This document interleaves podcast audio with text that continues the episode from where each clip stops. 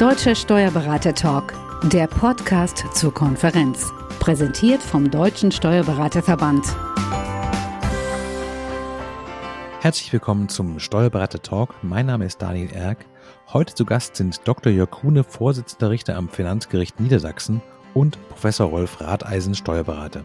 Beide sind regelmäßig zu Gast beim Deutschen Steuerberater Tag und geben uns heute einen ersten Ausblick auf das Digitalpaket der EU. Herzlich willkommen. Ja, vielen Dank, Herr Erk, für die Vorstellung. Wir wollen Ihnen heute, meine Damen und Herren, bei diesem Podcast einen kleinen Ausblick geben auf das, was Ihnen bevorsteht. Äh, durch das Inkrafttreten des äh, Digitalpakets der Europäischen Union. Ähm, das ist, wird bezeichnet auch als Mehrwertsteuer-Digitalpaket und äh, es hat also in diesem Zusammenhang wirklich tiefgreifende äh, Veränderungen im Umsatzsteuerrecht gegeben. Ähm, Ausgangspunkt, Auslöser war halt die Umsetzung dieses Mehrwertsteuer-Digitalpakets, die Vorgaben der Europäischen Union, die an sich zunächst mal bis zum 01.01.2021 hätten umgesetzt werden sollen. Das hat sich verschoben, Corona bedingt, wie so vieles andere eben auch, ähm, auf den 1.07.2021, beziehungsweise wir werden da gleich im Einzelnen noch, Herr Ratheisen und ich, äh, drauf kommen, dass einige Dinge schon am 1. April ist kein Aprilscherz, aber am 1. April äh, sind auch schon äh, einige Dinge in Kraft getreten und äh, das werden wir mit Ihnen heute kurz besprechen. Äh, das wird natürlich kein intensiver äh, Überblick sein ähm, oder ein, ein intensives Seminar sein, sondern das kann immer nur ein kleiner Überblick sein, erstmal, der Ihnen auch einen Eindruck geben soll auf das, was da auf Sie zukommt. Und wir werden das dann beim Steuerberatertag im Oktober äh, im Einzelnen auch äh, dann noch einmal vertiefen. Ja, Herr Radeisen, dann äh, denke ich, legen wir mal los und, und äh, wollen mal unseren Zuhörerinnen und Zuhörern einen Überblick geben über die Regelungen, die es dort gegeben hat. Es ist ja vieles neu, aber anderes ist auch geblieben. Ja, vielen Dank, äh, Herr Grune. Äh, erstmal begrüße ich die äh, Zuhörerinnen und Zuhörer auch ganz herzlich. Und ähm, ja, Sie haben es ja schon gesagt, nicht eigentlich hätten wir ja schon am 1. Januar mit der ganzen Sache in diesem genau. Jahr starten sollen. Das hat man ja nur auf Corona bezogen. Ich persönlich glaube ja, dass der arme äh, Coronavirus äh, für vieles herhalten muss, was irgendwie anders äh, auch äh, nicht so ganz funktioniert hätte. Nicht also, man hört ja so aus einigen Ecken, dass die technische Umsetzung auch der Finanzverwaltungen in der Europäischen Union, dass es da doch ziemlich gehakt hat und äh, da sind wir ja auch nicht immer so gerade an vorderster Front, das technisch umzusetzen. Deshalb hat man es, wie ich finde, sehr unglücklich auf den ersten siebten verschoben. Ich denke, diese unterjährige Veränderung, die sich hier ergeben wird, die ist äh, ja gelinde gesagt unglücklich. Man hätte, wenn man es schon verschiebt, dann hätte man es, glaube ich, auch bis zum äh, 1.1.2022 ja. verschieben können und es eigentlich sollen, weil so ein unterjähriger Wechsel, der ist immer für alle Beteiligten, insbesondere jetzt auch vor den Herausforderungen, die wir auch noch in der Wirtschaft äh, in der Corona-Krise haben, ist vielleicht nicht ganz so klug gewesen. Ja, Sie haben es gesagt, es ist äh, vieles neu. Es bleibt äh, Altes aber auch so ein bisschen äh, bestehen. Und ähm, da muss man mal so ganz nochmal an die Grundlagen ja auch, denke ich, des Umsatzsteuerbinnenmarktes äh, erinnern. Nämlich, wir sind ja 1993 gestartet mit dem Binnenmarkt mit der Idee, wir wollen eine Besteuerung von Warenlieferungen dort haben, wo die Ware ankommt, wo der Verbrauch stattfindet, dieses sogenannte mhm. Bestimmungslandprinzip. Und ähm, da hatte man ja zwei Bausteine. Das eine waren die B2B-Leistungen. Äh, da ändert sich nichts. Da kann ich insoweit die ganzen Praktikerinnen und Praktiker schon äh, beruhigen. Das heißt also, die steuerfreie innergemeinschaftliche Lieferung des Liefernden und der innergemeinschaftliche Erwerb beim Käufer, die haben wir ja durch die sogenannten Quick Fixes 2020 erstmal so ein bisschen ja, modernisiert, reformiert. Da ist alles äh, und bleibt alles auch am 1.7. so wie es war. Bloß wir versuchen jetzt eben mit diesem Digitalpaket die ja, Veränderungen, die wir auch im B2C-Bereich äh, ja, seit 1993 haben. Nicht, wenn man sich mal zurückerinnert, 1993, wer hat da Waren über das Internet bestellt? Nicht, da gab es, glaube ich, noch, äh, Grunde, wir können uns, glaube ich, noch ja, altersmäßig dran erinnern, da gab es den Quelle-Katalog und den Otto-Katalog. Nicht, das ja, war der Neckermann. und Neckermann. Und sowas. Ja, den redet schon kein Mensch mehr drüber. Ne? Nicht, das, das war der Versandhandel, nicht? Und äh, bei Internetshops und Amazon und solche Big Player hat ja keiner geredet nein, und deshalb versucht nein. man jetzt eben das anzupassen. Aber Vielleicht ganz kurz nochmal, man hatte, wenn wir, Sie haben es ja angesprochen, 1993, ähm, das, da hatte man damals gesagt, wir wollen eigentlich diese große Mehrwertsteuerreform, die wollen wir zeitnah beenden. Zeitnah, nicht? Ich habe extra nochmal nachgelesen, 1993 zeitnah. Und irgendwie, so ich glaube 2016, 17 war das, da hat man innerhalb der EU, glaube ich, das mal wieder ausgegraben, hat die Schublade aufgemacht, gesagt, auch oh Mensch, da war doch noch was, wir wollten doch noch was machen. Und dann kam der Beginn dieser Reform, Sie haben es ja eben angesprochen, auch mit den Quick Fixes. Und die Idee ist jetzt der Europäischen Union, diese große Mehrwertsteuerreform, die man damals 1993 begonnen hat, jetzt bis 2027 abzuschließen. Also das ist schon sehr optimistisch. Ja. Ähm, ne? Weiß ich nicht, das, ob das klappt. Das Und äh, die, diese, diese äh, Versandhandels- oder dieses Digitalpaket, was wir jetzt haben und gleich besprechen werden, das ist ja nur ein kleiner Baustein des Ganzen. Ja, ja, das, das gebe ich Ihnen völlig recht. Nicht, also ähm, das waren, ich glaube, vier Jahre waren es Übergangssystem, nicht 1993 genau. bis 1996. Nicht und da zeigt zeigt sich mal wieder, äh, dass im Endeffekt äh, nichts äh, beständiger ist als eine vorläufige Regelung. Nicht, wenn ich mir überlege, wie oft wir in Deutschland schon endgültig das Rentensystem oder das Gesundheitssystem saniert und reformiert haben und kaum war es geregelt, ist es wieder zusammengebrochen an einer anderen Stelle. Genau. Deshalb sollte man vielleicht von Anfang an etwas nur vorläufig machen. Nicht? Also man darf das gar nicht so laut sagen eigentlich, ne? dass wir äh, umsatzsteuerlich uns in so einer Übergangsphase befinden. Ja, ja, ja. Vorläufigkeit, also alles. Ne? Ja, aber was äh, äh, ändert sich denn nun tatsächlich? Also da müssen wir jetzt äh, unsere Zuhörerinnen und Zuhörer, glaube ich, äh, auch gleich mal drauf äh, einstimmen, wo sie nämlich auch schon, und das ist, denke ich, ganz wichtig, als Information war ja der Steuerberatertag, wo wir natürlich dann auch noch ausführlich zu diesen ganzen Regelungen Ihnen etwas mit auf den Weg geben wollen. Aber der ist ja erst im Oktober, freuen wir uns jetzt schon drauf, aber der Oktober ist ja für manche Dinge auch ein bisschen zu spät. Nämlich, da müssen wir jetzt darauf achten, dass schon bis zum 30. Juni die eine oder andere Weiche in der Praxis gestellt werden muss. Und wenn man da erst im Juli anfängt, darüber nachzudenken, ist man dann leider schon, ja, man muss es sagen, auf der Verliererstraße, nicht? Also da haben wir ja ganz große äh, Probleme. Und äh, insoweit äh, vielleicht äh, auch hier gleich mal äh, die beiden wichtigsten Änderungen, die sich für uns jetzt äh, ab dem 1.7.2021 ergeben, nämlich in diesem B2C-Lieferungen, also das, was wir bisher als den sogenannten Versandhandel bezeichnet haben, das wird ja jetzt der innergemeinschaftliche Fernverkauf. Und die bisher vorhandene individuelle landesspezifische Lieferschwelle, die war ja relativ hoch.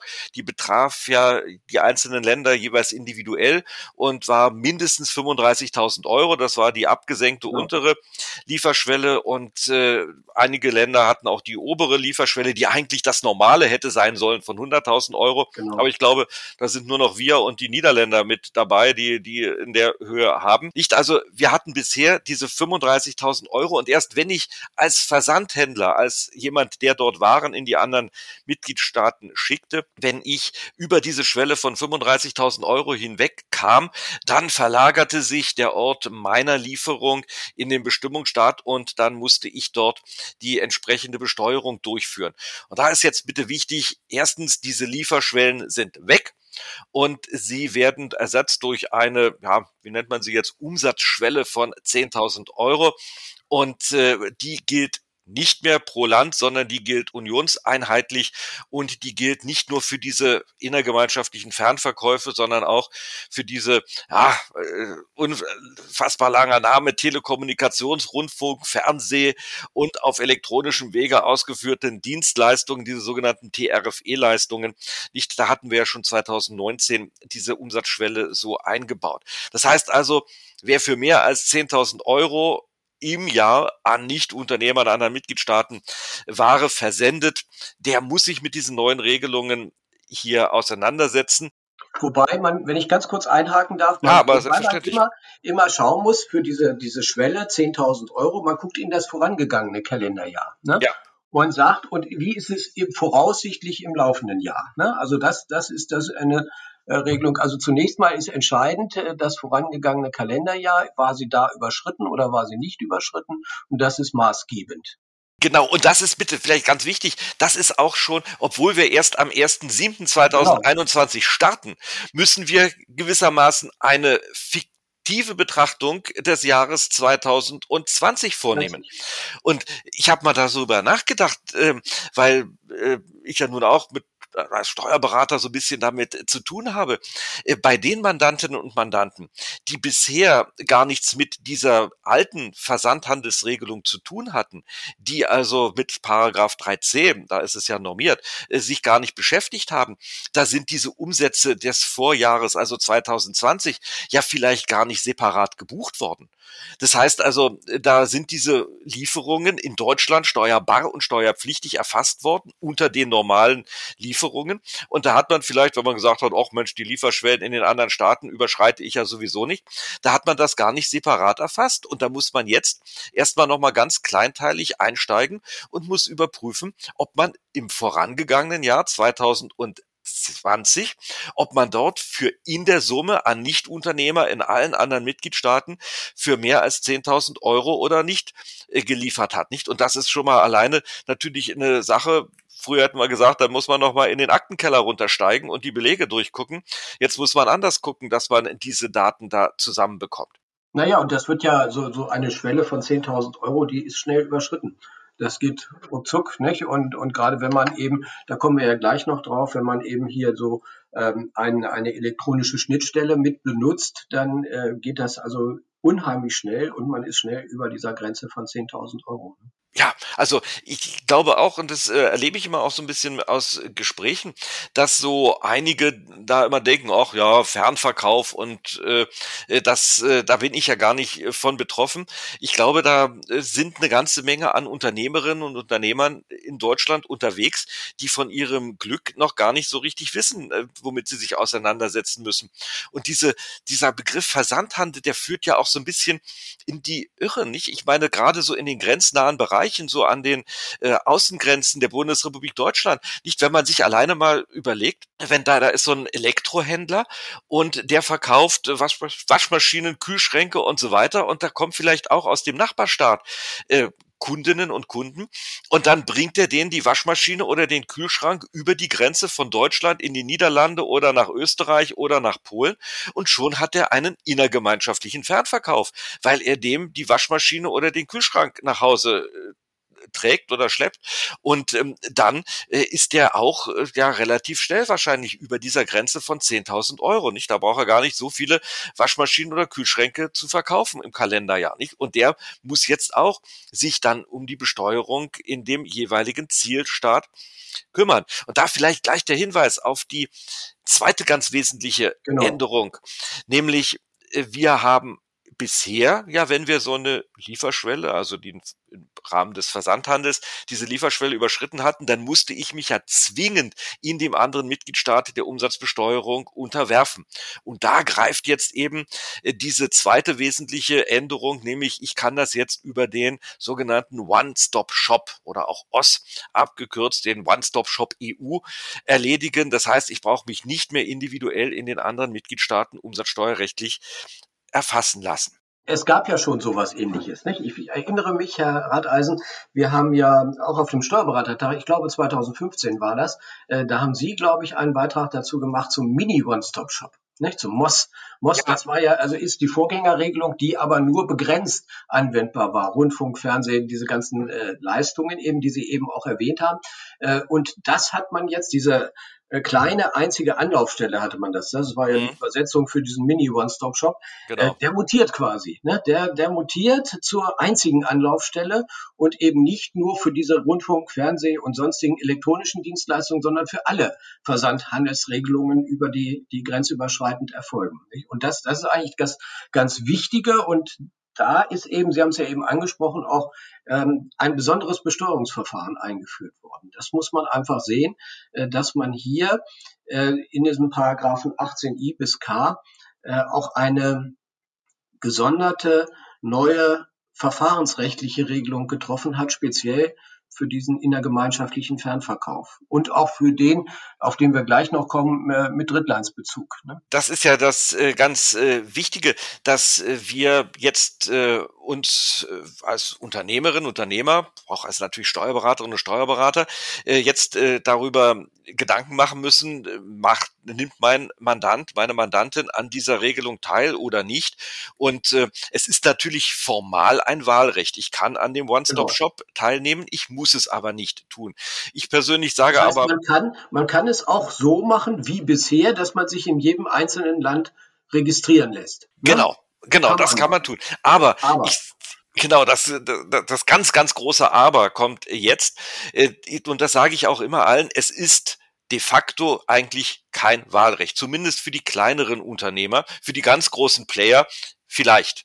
Äh, die haben keine Probleme, sich in, was weiß ich, 20 äh, oder 25 Mitgliedstaaten der Europäischen Union umsatzsteuerrechtlich veranlagen zu lassen. Aber gerade die kleineren Unternehmer, für die ist es de facto kein Wahlrecht, sondern da ist es ein Muss, an diesem One-Stop-Shop teilzunehmen, weil das muss man sich bitte immer vor Augen führen.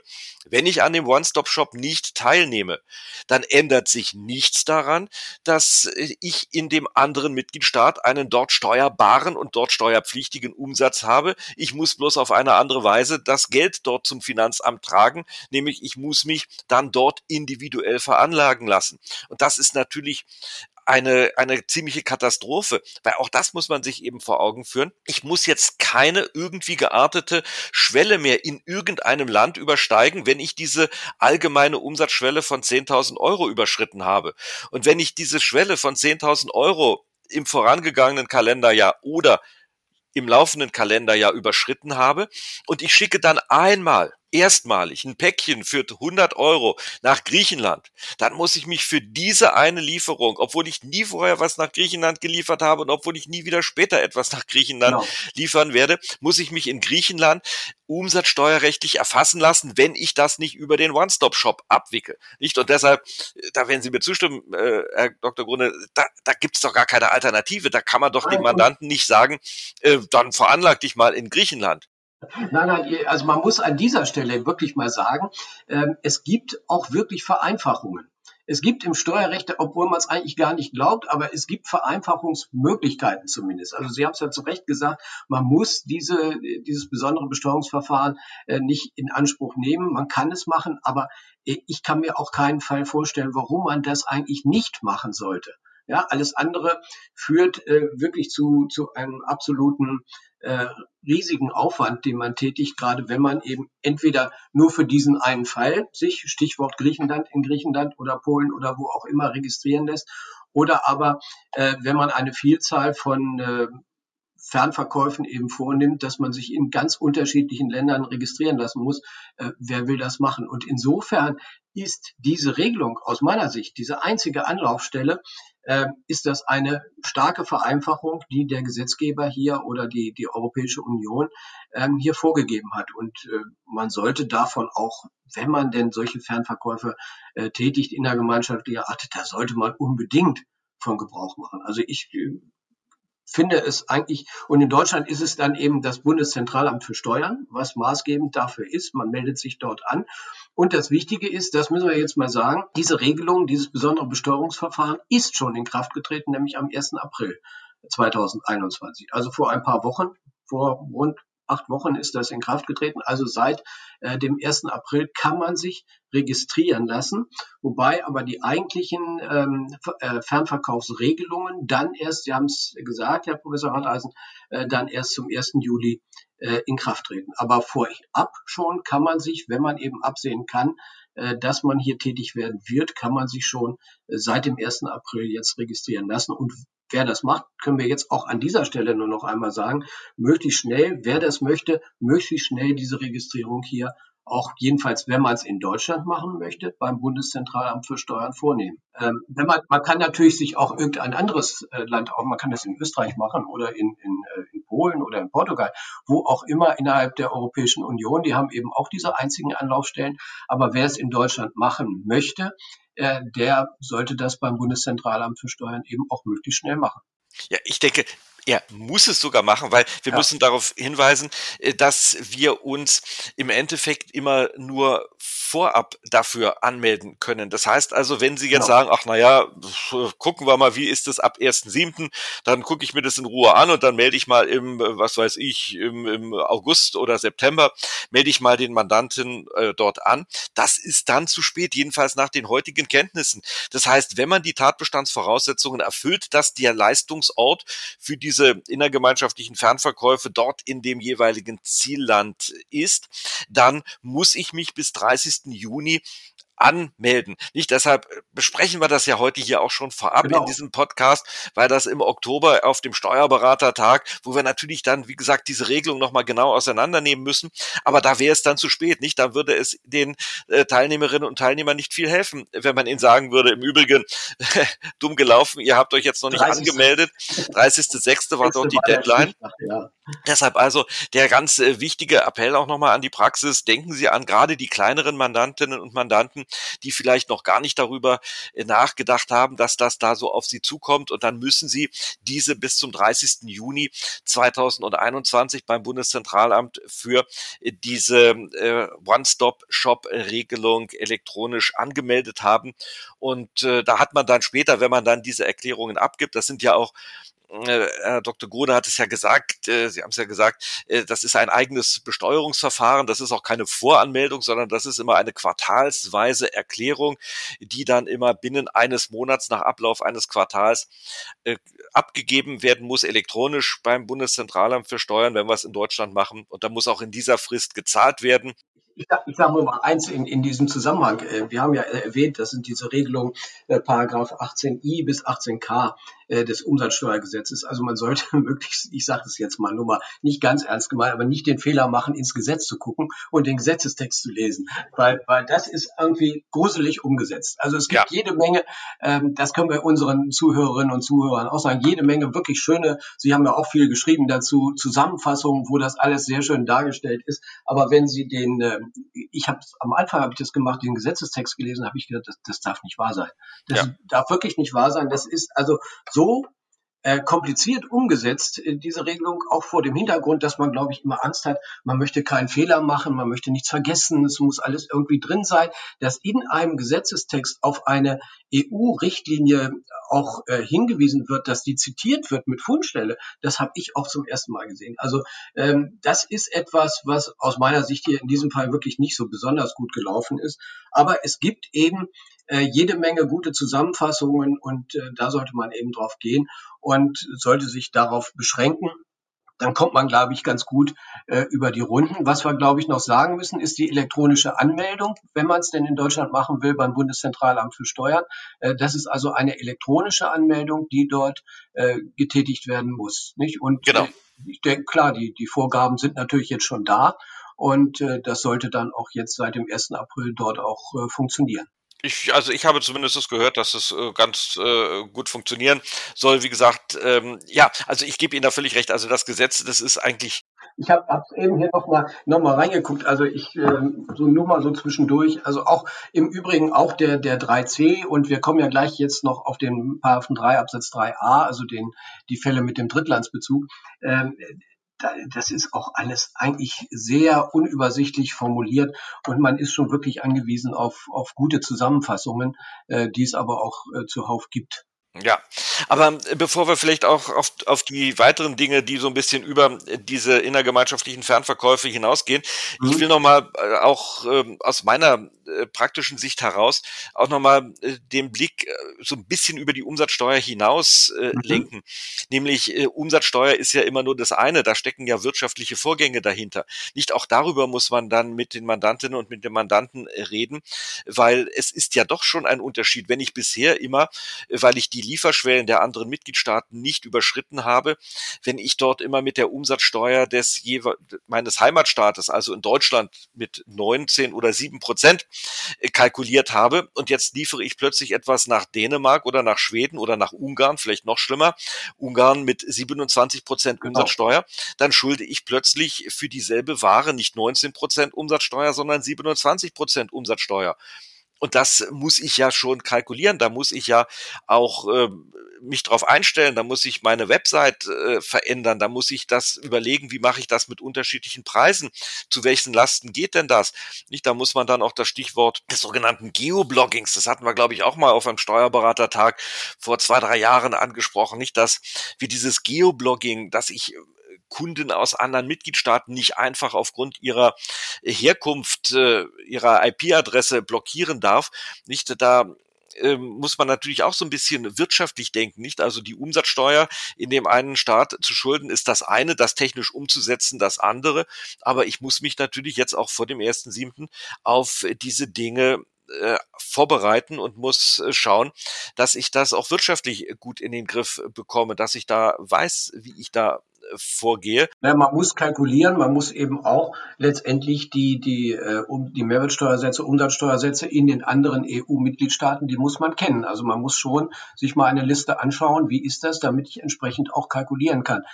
Es besteht ja die Möglichkeit, dass man sagt, gut, ich, ich gehe nur von einem einheitlichen Bruttopreis aus oder ich habe einen einheitlichen Nettopreis äh, mit der Folge, dass es dann sich äh, in, in Ungarn etwas verteuern würde, die Geschichte in anderen Ländern etwas äh, verbilligen würde. Das wäre dann äh, die, die Konsequenz daraus. Also das muss schon, der Unternehmer muss schon die Möglichkeit haben, eben auch hier seine Kalkulation, seine interne Kalkulation so durchzuführen. Ich glaube, das ist auch ja. ganz wichtig, dass man da auch die anderen Mehrwertsteuersätze im Blick hat mit. Ne? Ja, Wir klar. haben ja leider keinen einheitlichen, weil das wäre ja auch mal ein Ziel, dass man einen, einen einheitlichen Mehrwertsteuersatz innerhalb der europäischen und werden wir, glaube ich, nicht mehr erleben. Also, also ich nicht mehr. Sie vielleicht eher. Nein, nein, ich glaube, das erleben wir nicht mehr. Das, das ist ein Fernziel, das man, glaube ich, schon vor langer Zeit aufgegeben hat. Ja, hat und dann kommt, dann kommt ja noch hinzu, es gibt ja dann auch, dann, da wird's ja ganz irre, nicht in allen Mitgliedstaaten immer noch irgendwelche Besonderheiten. Nicht, ja. denken Sie mal, zum Beispiel, das ist ja an diesem Stelle auch ganz interessant, an die Frage der, des Downloads von E-Books, nicht? Weil diese äh, elektronischen Dienstleistungen sind ja auch damit in diesem äh, Paket äh, dann mit drin und da bin ich dann auch ja viel schneller jetzt in der Besteuerung im Bestimmungsstaat. Ja. Und äh, alleine die Frage, welche Mitgliedstaaten haben denn von der Möglichkeit des ermäßigten Steuersatzes Gebrauch gemacht? Nicht? Wir haben das ja auch plötzlich, was war es? Ich glaube, der 18. Äh, oder irgendwas am 18. Dezember irgendwann ist das plötzlich mit dem ermäßigten Steuersatz für die E-Books 2019 äh, in Kraft getreten. Und äh, solche lustigen Dinge dann in allen Mitgliedstaaten der Europäischen Union im Blick zu haben, das ist natürlich auch etwas, was für die ähm, für die Unternehmerinnen und Unternehmer natürlich eine, eine riesige Herausforderung ist. Nicht also, Vielleicht, um mal diesen The zu diesem Themenkomplex das zusammenzufassen, äh, gerade bei kleineren Mandantinnen, Mandanten, die bisher noch nichts mit der Verlagerung des Ortes der Lieferung in den anderen Mitgliedstaat haben. Da muss man vor dem 1.7.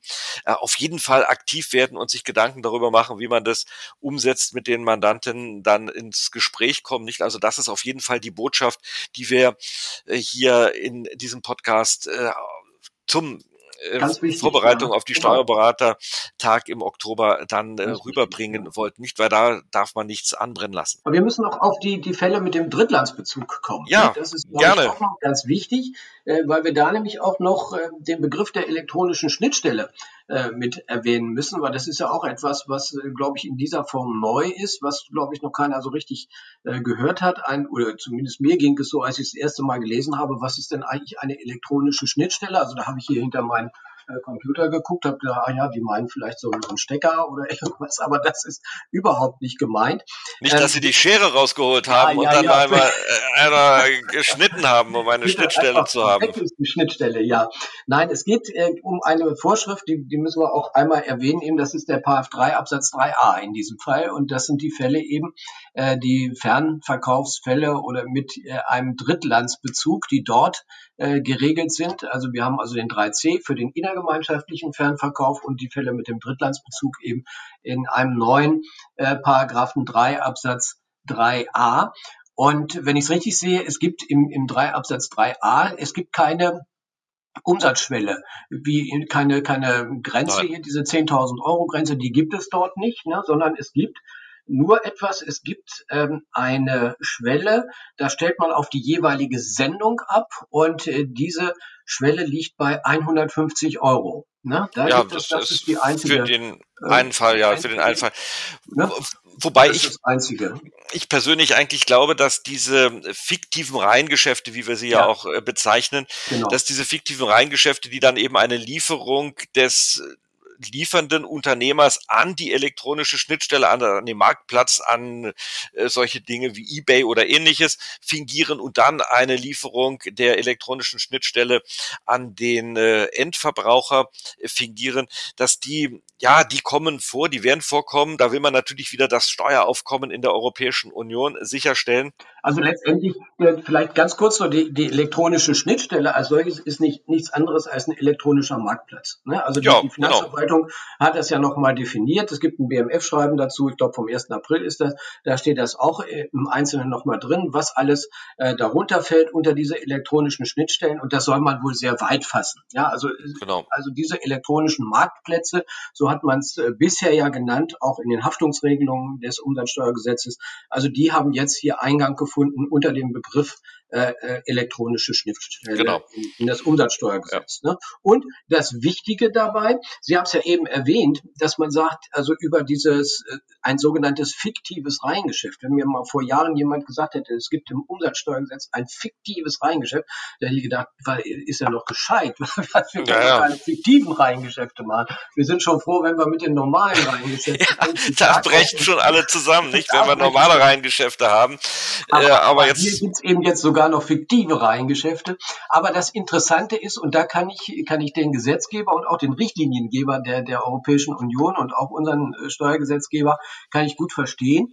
Ähm, man will quasi äh, diese elektronischen Schnittstellen oder die Betreiber dieser elektronischen Marktplätze, die will man äh, in die in die Haftung mit reinhaben, in die Steuerschuldner, nicht in die Haftung nur, sondern weitergeht äh, in die Steuerschuldnerschaft mit hineinhaben, um eben nicht auf die Drittlandsunternehmer immer zugreifen zu müssen, die häufig ja relativ schnell immer wieder weg sind oder gar nicht da waren. Und genau. dann hat man eben jemanden, auf den man zugreifen kann. Und deshalb ist es aus meiner Sicht auch völlig richtig, dass man hier eine sogenannte, eine Reihengeschäftsregelung, fiktives Reihengeschäft ähm, hier auch geregelt hat. Und äh, ich glaube auch, also da muss man kein Fiskalist sein, aber äh, es ist etwas, was ich durchaus gut verstehen kann und was ja auch mit den Marktplatzbetreibern abgesprochen worden ist. Ne? Ja, also wir haben es ja gesehen, wir haben ja in Deutschland schon, was sich ja dann auch verändert, das werden wir dann ja auch im Oktober noch auf dem Steuerberatertag äh, näher besprechen müssen. Äh, diese Haftungsregelung, die wir schon vor zwei Jahren in Deutschland genau. eingeführt haben, die modifiziert man jetzt vor dem Hintergrund eben dieser äh, Reihengeschäfte, dieser ja unmittelbaren Liefereigenschaften mhm. dieser elektronischen Marktplätze. Da haben wir ja in Deutschland gesehen, gesehen. Ich, Berlin war ja da auch, weil wir in Berlin mit dem Finanzamt gerade für die aus dem chinesischen Bereich äh, kommenden äh, Unternehmen oder asiatischen Bereich kommenden Unternehmen äh, viel zu tun haben, äh, dass da ja die Anmeldungen äh, waschkörbeweise reingetragen wurden zum zur Finanzverwaltung. Nicht also da ist wohl eine ganze Menge am Fiskus vorbei geliefert worden und das ist natürlich in unser aller Interesse, dass das Steueraufkommen zum einen sichergestellt wird und man muss ja auch sehen, das sind natürlich auch dann erhebliche Wettbewerbsverzerrungen, wenn dort Drittlandsunternehmer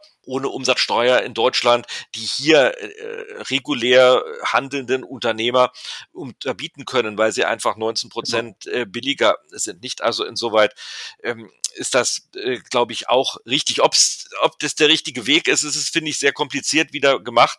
Und ich wollte aber noch eins sagen, weil ich glaube, so langsam äh, überfordern wir sonst auch äh, unsere Zuhörerinnen und Zuhörer und wir wollen ja auch noch ein bisschen Spannung für den Steuerberatertag aufrecht erhalten. Äh, man kann so ein bisschen, glaube ich, wer jetzt sagt, oh Gott, äh, fiktives Reihengeschäft, so ein bisschen äh, für Entspannung wieder sorgen, weil wir haben im Endeffekt nur zwei äh, Sachverhalte, die genau. unter diese fiktiven Reihengeschäfte fallen. Der eine Fall, da muss ein Drittlandsunternehmer der Auslöser sein. Das heißt, da muss ein Drittlandsunternehmer Lieferungen über diese elektronische Schnittstelle ausführen. Das ist ja nicht der Alltagsfall in der Steuerberatungsbranche. Nicht also in aller Regel haben wir ja in der Europäischen Union, in aller Regel sogar in Deutschland ansässige Unternehmer. Das heißt also, äh, das wird nicht so viele Kolleginnen und Kollegen, glaube ich, in der Praxis betreffen. Und der zweite Fall ist der, äh, da kann auch ein deutscher Unternehmer oder eine deutsche Unternehmerin mit bei sein. Dann muss der Gegenstand aber aus dem Drittlandsgebiet in die Europäische Union hineinkommen. Nicht? Genau. Und nur unter diesen Bedingungen kann es zu diesen fiktiven Reihengeschäften kommen. Das heißt also, Sie können sich äh, und vielleicht das äh, so jetzt zum Ende kommen, die frohe Botschaft für alle die, die jetzt ein bisschen unruhig geworden sind, wenn Sie Mandantinnen und Mandanten haben, die Inländer sind, die im Inland umsatzsteuerrechtlich registriert sind, die auch die Waren aus Deutschland heraus versenden, also die, wo die Ware innerhalb der Europäischen Union nur transportiert wird, die müssen sich Gott sei Dank nicht mit dieser Frage dieser ähm, fiktiven Reihengeschäfte auseinandersetzen, sondern nur für Drittlandsunternehmer oder alternativ, wenn der Gegenstand aus dem Drittlandsgebiet in die Europäische Union eingeführt wird, dann haben wir unter weiteren Bedingungen, da haben Sie schon diese Umsatz, also diese, diese Sachwert der Lieferung, wie es heißt, nicht. Also das Päckchen darf nicht mehr als 150 Euro kann man auch mal sagen, vielleicht, warum hat man da diese 150 Euro genommen? Äh, das hängt mit dem Zoll zusammen, ne? Weil genau. die, die Einfuhr bis, bis zu 150 Euro ist eben Steuer, äh, ist zollfrei. Zollfrei, und genau. Äh, das hat man, da hat man das angeglichen. Das ist ja auch richtig, dass man da nicht noch einen anderen Betrag genommen hat, sondern dass man sagt, gut, das machen wir jetzt einheitlich und was für den Zoll gilt, das gilt auch in diesem Bereich. Ich möchte vielleicht nur noch eins sagen, wenn wir da, wir sind, sind ja so ein bisschen bei der Zusammenfassung auch. Also was man sich wohl merken muss, es geht immer darum, um das Bestimmungslandprinzip. Also genau. das ist das Entscheidende. Da, da will die Umsatzsteuer hin. Bis 2027 werden wir bei einem generellen, oder das ist das Ziel, äh, zu einem generellen Bestimmungslandprinzip zu kommen. Wir haben aber auch hier natürlich äh, Situationen, wo wir sagen können, da liegen die Voraussetzungen des 3c nicht vor, da liegen die Voraussetzungen des 3 Absatz 3a, also Drittlandsbezug oder eben innergemeinschaftlicher Fernverkauf, die liegen nicht vor, mit der Folge, dass eben dann auch das Bestimmungslandprinzip nicht gilt, sondern was gilt dann? Dann gelten die allgemeinen Ortsregelungen, die wir im Umsatzsteuergesetz ja nach wie vor haben. Das muss man ja. auch sagen. Dann fällt man halt zurück auf das, was subsidiär gilt und schaut sich diese allgemeinen Ortsregelungen an. Das ist der eine Punkt. Und das andere wollte ich auch ganz kurz noch erwähnen, weil Sie darauf äh, völlig zu Recht ja hingewiesen haben, äh, dieses äh, fiktive Reihengeschäft über die äh, Steuerschuldnerschaft der elektronischen Schnittstelle. Ähm, man darf nicht vergessen, die allgemeinen Haftungsregelungen, Sie haben es ja gesagt, die sind nicht etwa aufgehoben worden. Man könnte ja jetzt denken, die, die Haftungsregelung, die brauche ich ja gar nicht mehr, wenn ich die elektronische Schnittstelle, den elektronischen Marktplatz äh, schon als Steuerschuldner habe. Aber es gibt immer noch Fälle, äh, wo das eben gerade nicht der Fall ist, wo ich dann eben auch die Haftungsregelungen mhm. Ähm, noch weiterhin brauche, die weiter hinten im Umsatzsteuergesetz stehen, 22f und 25e. Äh, und die gelten weiter, sind allerdings auch im Hinblick auf die Regelung, die wir Ihnen jetzt hier vorgestellt haben, ähm, auch äh, modifiziert worden. Das muss natürlich sein, das ist angepasst worden, aber es gibt nach wie vor auch die Haftungsregelung. Genau, ja, da haben Sie völlig recht. Nicht? Also da sind die Leute nicht raus. Es gibt aber dann nicht mehr, jedenfalls wenn wir dann ab 1.7. starten, gibt es dann nicht mehr diese Bescheinigung UST1TI, Nein. wo ich mich äh, ausweisen muss, ich bin ein in Deutschland registrierter Unternehmer, sondern das machen wir dann über die Umsatzsteueridentifikationsnummer. Ja, Herr Dr. Rune, ich glaube, da haben wir unseren Zuhörerinnen und Zuhörern doch einen ganz guten Überblick über das gegeben, was man jetzt auch noch im Vorfeld auf den ersten siebten vielleicht tun soll. Alles weitere und sicher auch viele andere spannende Entwicklungen im Umsatzsteuerrecht. Äh, da freue ich mich schon drauf. Werden wir ja dann wieder auf dem Steuerberatertag ähm, in, äh, im Oktober äh, diskutieren können. Da haben wir ja da auch ein bisschen mehr Zeit, auch ein bisschen tiefer auf die einzelnen Regelungen einzugehen. Und ich glaube, ja, es stehen ja auch noch ein paar ganz spannende Entscheidungen des Europäischen Gerichtshofes an. Und da werden wir sicher wieder eine ganze Menge an spannenden und interessanten Informationen für die Teilnehmerinnen und Teilnehmer haben. Und äh, ja, ich freue mich drauf, dass wir dann wieder diskutieren können. Genau, wir können es ja konkret sagen. Ich, am Dienstag ist das, 19. Oktober, wenn ich es wenn richtig in Erinnerung habe, um, mhm. um 9.30 Uhr sind wir dann wieder da. Ich glaube, das war so der Termin, genau. So ungefähr war, war das der Termin und äh, dann haben wir einen Vormittag Zeit und werden dort alles, was sich in der Umsatzsteuer bewegt hat bis dahin und äh, bewegen wird in Zukunft, Das werden wir dann Ihnen vorstellen, meine Damen und Herren. Ja, und dann sind wir für heute, glaube ich, am Ende mit unserem Podcast und hoffen, dass wir Ihnen ein bisschen weiterhelfen können. Herr Professor Harteisen hat es ja auch gesagt und verabschieden uns schon mal ganz herzlich bei Ihnen. Bis zum nächsten Mal. Alles Gute, bleiben Sie gesund. Genau, bis zum Oktober. Wir sehen und hören uns dann. Bleiben Sie fit, bleiben Sie gesund. Und dann haben wir, glaube ich, auch bald die Pandemie äh, hinter uns gebracht. Und dann können wir uns wieder mit voller Kraft den umsatzsteuerrechtlichen äh, schönen Dingen des Alltags widmen. Vielen Dank, dass Sie uns zugehört haben. Machen Sie es gut. Tschüss. Tschüss.